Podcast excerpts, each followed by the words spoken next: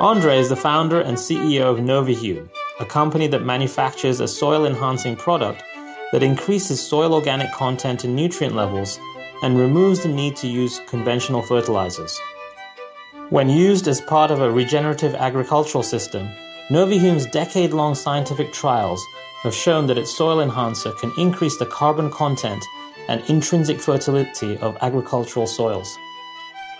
Andre came to the helm of Novihum from a senior operational and investing role at BASF, the global chemicals company.